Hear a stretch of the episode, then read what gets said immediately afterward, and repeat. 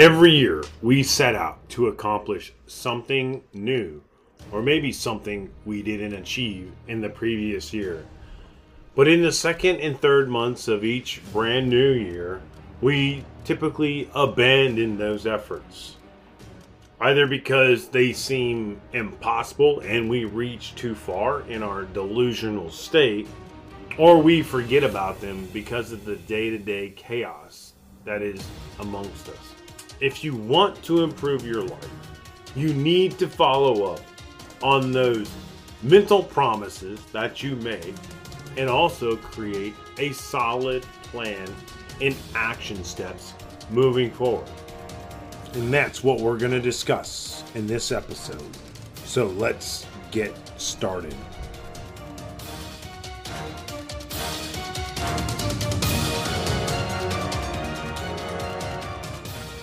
Hi, my name is Kirby Ingles, and you're listening to the True Success Podcast. My goal is to help you find true success by helping you live a rich and satisfying life, a life of happiness and meaning, and becoming a pillar of your community. This podcast is designed to inspire you to write a new narrative, revolutionize the way we live, and create a ripple effect that resonates with future generations.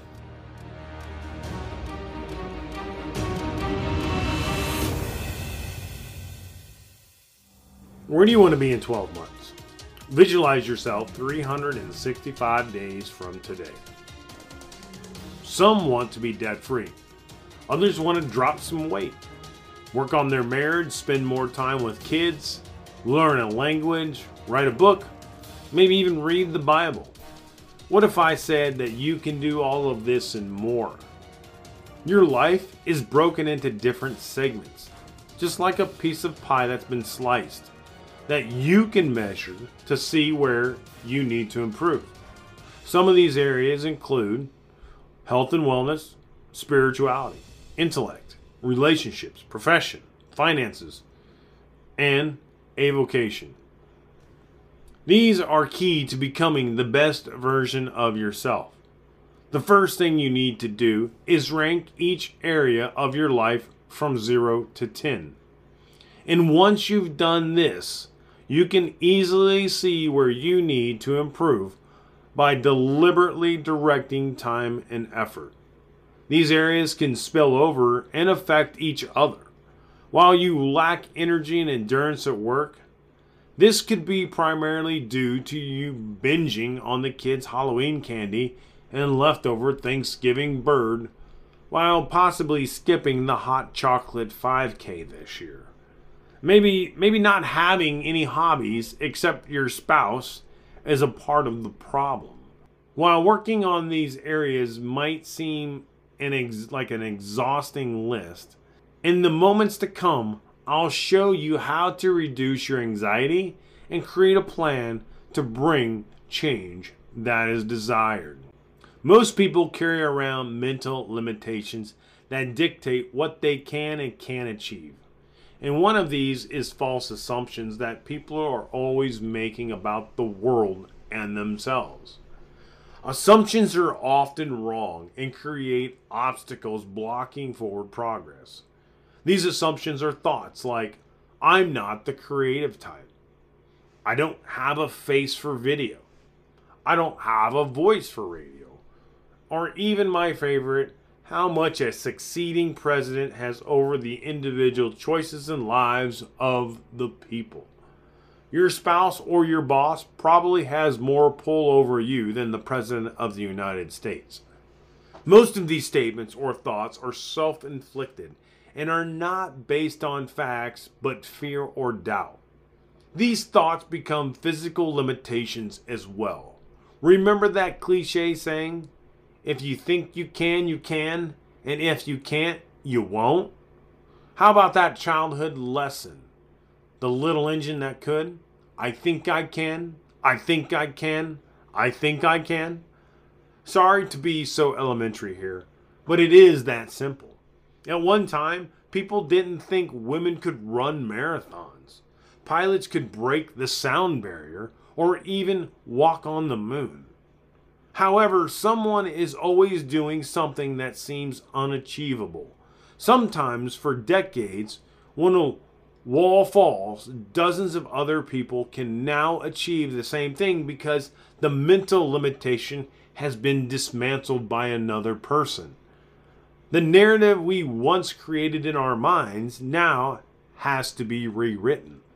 By reframing the negative or self limiting thought with facts and optimism, you can overcome challenges and even put a dent in the world. Imagine the 13 colonies with many ragtag militiamen going up against the greatest superpower the world has ever seen since the Roman Empire. And for that matter, who would have thought barbarian tribes would sack the city of Rome at its height? Replace your current limiting thoughts with an alternative perspective and pummel those limit those mental limitations into submission. Can you recall when someone said that you didn't have what it took or you weren't good enough? Maybe you failed at something this year, or maybe even last month, or last week, or yesterday, or maybe today. Past experiences don't have to continue to eat away at you and block you from moving forward. Your experiences affect your confidence. A rope coiled on a dusty trail may trigger a frightened person to jump who recently just stepped on a snake. A one time experience can shape perceptions afterwards. Your past failures can be flipped into useful advice. There is a lesson to be understood and an application from each experience. And when you are deliberate about what these are and trying to understand them, you start winning. It is important to set weekly targets for yourself, but critical to establishing quarterly goals that you can attain. The targets that you set are often unrealistic. It is the most successful in the world that attempted it, they would probably fail too. When you establish goals so easy, it's cherry picking, you lose your motivation to pursue them.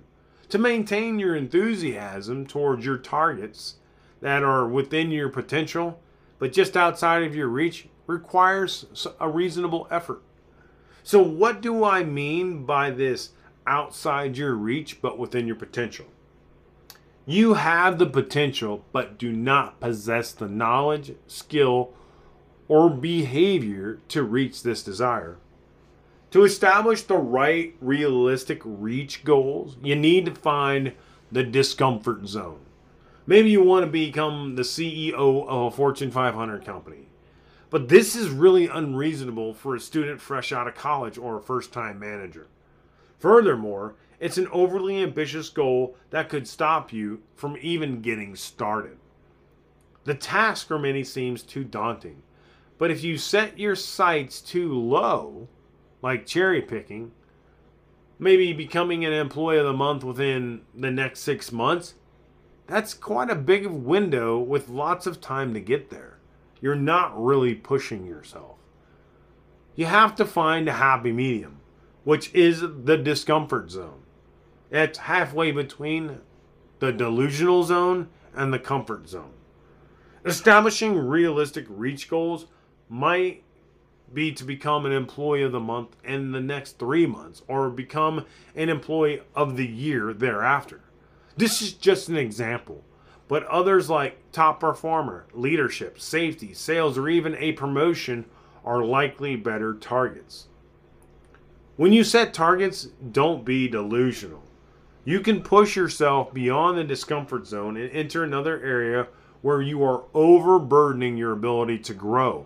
Much like an athlete gets an overuse injury from running or training too much, if you overreach too often, you will establish a culture of failure where it eventually becomes excusable, accepted, and expected.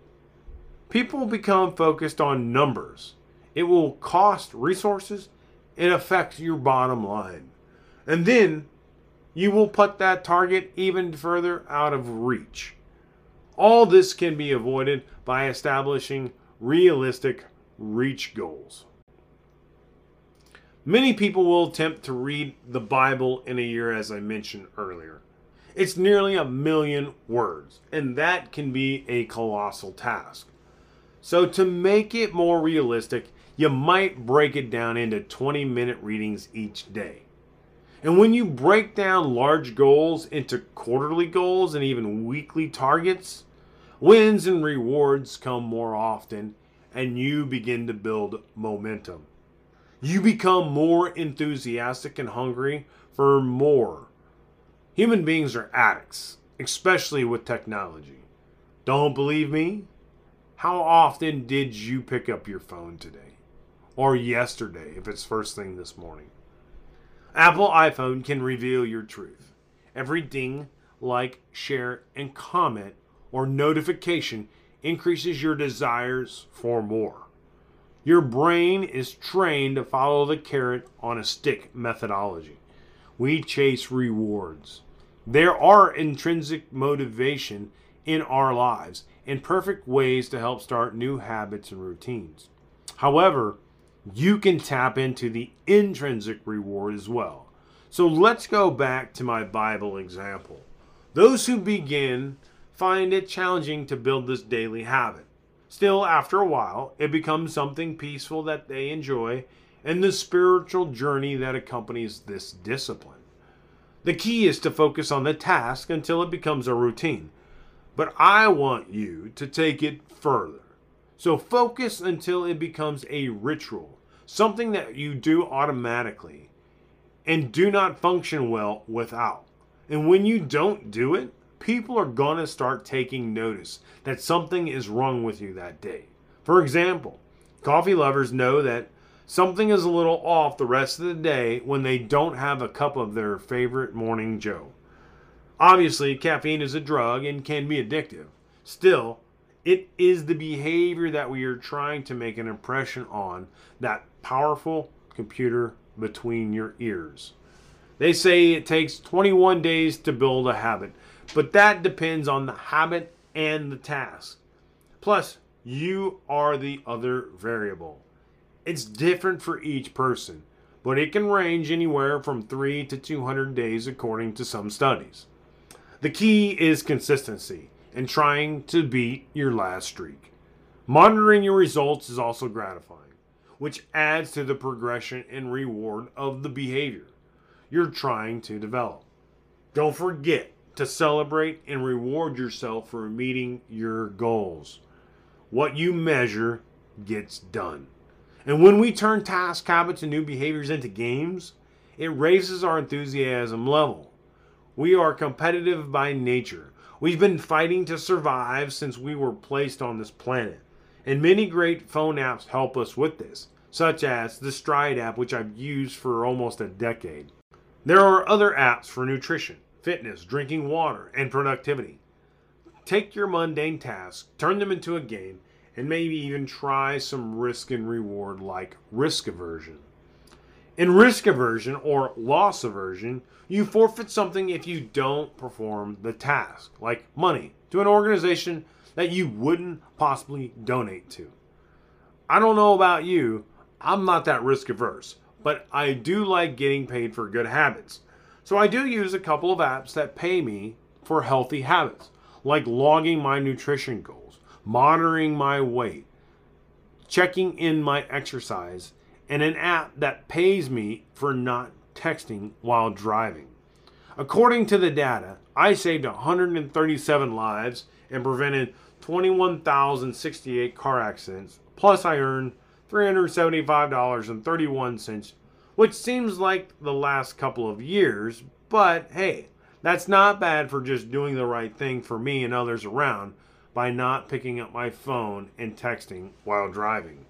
To stay on target with your goals and objectives, you need to create an emotional pull. Basically, why it makes you the person you want to become. You need to identify what your motives are for hunting this goal. Write down your reasons why you are pursuing the results and the outcomes you desire. For many people, they make a goal to exercise more, and here are some examples. I'm tired of being overweight. I want to feel better and not sluggish. I want to increase my productivity and lead an active lifestyle. But it doesn't have to end there. You need to add reminders of these emotional motivators visually. You could hang them in a place you would regularly see and maybe have multiple touch points during the day. Some apps and reminders send a notification when you leave or arrive at a specific location. Write them on a note card and put them in your pocket. When you create prompts, you are more likely to stay on target with your goals. You can also allow these reasons to become your identity. Suppose you're trying to develop public speaking or writing skills. In that case, you will more likely begin to put in the hours to hone your craft if you identify as a public speaker or author. And when you do well and receive recognition for your efforts, you will make these behaviors and habits a part of your identity. Social connection is essential to people, even you and I. And we gravitate towards those we find familiar or add value. Besides the emotional motivators and intrinsic rewards, another key to being successful in your goals is to have a support network around you. These are people who can support you in your pursuit of the result that you desire. These folks have been through this before and guide you, or have the strengths, resources, or skills to help you along this journey. People are always the solution to the problem, not the problem. Each person carries a set of knowledge that the other person doesn't have and can add a different perspective and value to their pursuit. Many of them are more than happy to pass on their skills and life lessons to those who seek them out for help. Finding a group of supportive allies is one of the best ways to get help with your goals. For example, suppose I wanted to run a holiday 5K or a half marathon.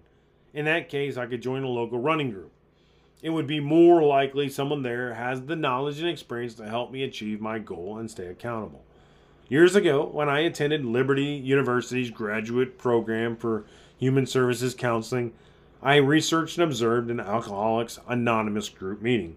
And during my time there, over four sessions, I found that these supportive meetings help people stay the course while overcoming challenges and obstacles that they could potentially cause them to relapse.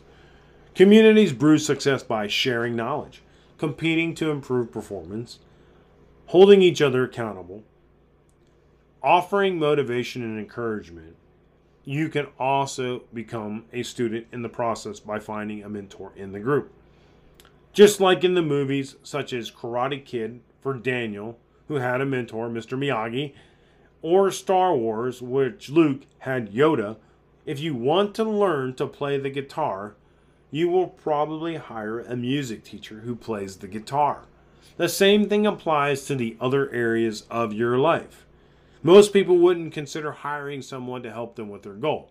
Still, to close the gap between where you are and where you want to be, you should consider it as an option versus going at it alone. Obviously, I've been guilty of this myself at going at it alone. It wasn't until I reached out to groups and even others for professional help that allowed me to advance and grow in those areas where I was stuck, that I was trying to level up. Even a paid group, a coach, a trainer, and other options can be worth the value in pursuing that particular goal or goals.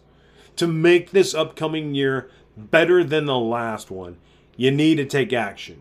This requires individual effort, it's also essential to get support from a group or professional, and sometimes both. The key point in this message, in this episode, is that in order to have a great year, you need to take an approach, a holistic look at improving your life and distributing the efforts equally across all the different aspects in your life, the different segments. The goals that you are going to set for yourself, they have to be specific, measurable, attainable, realistic, and time bound. Those are smart goals, or you could develop other goals like Whoop. Well, I know we didn't talk about those two things specifically, but if you're ordered to have the motivation to change, you need to clearly identify these things and be able to find a strong community around you so that you can become addicted to the task, the habits, and developing those things into rituals so that you can achieve your best life ever.